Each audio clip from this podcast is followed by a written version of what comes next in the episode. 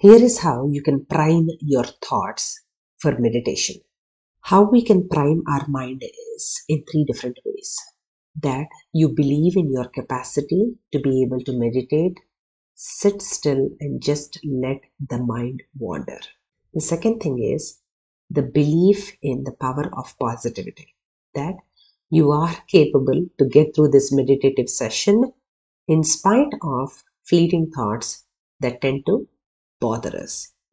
The third thing is the most important thing about meditation is radical forgiveness.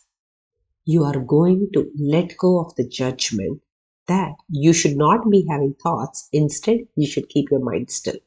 So, can you see how recursive this is all?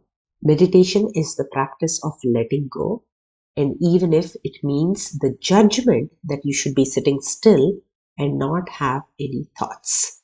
Good luck.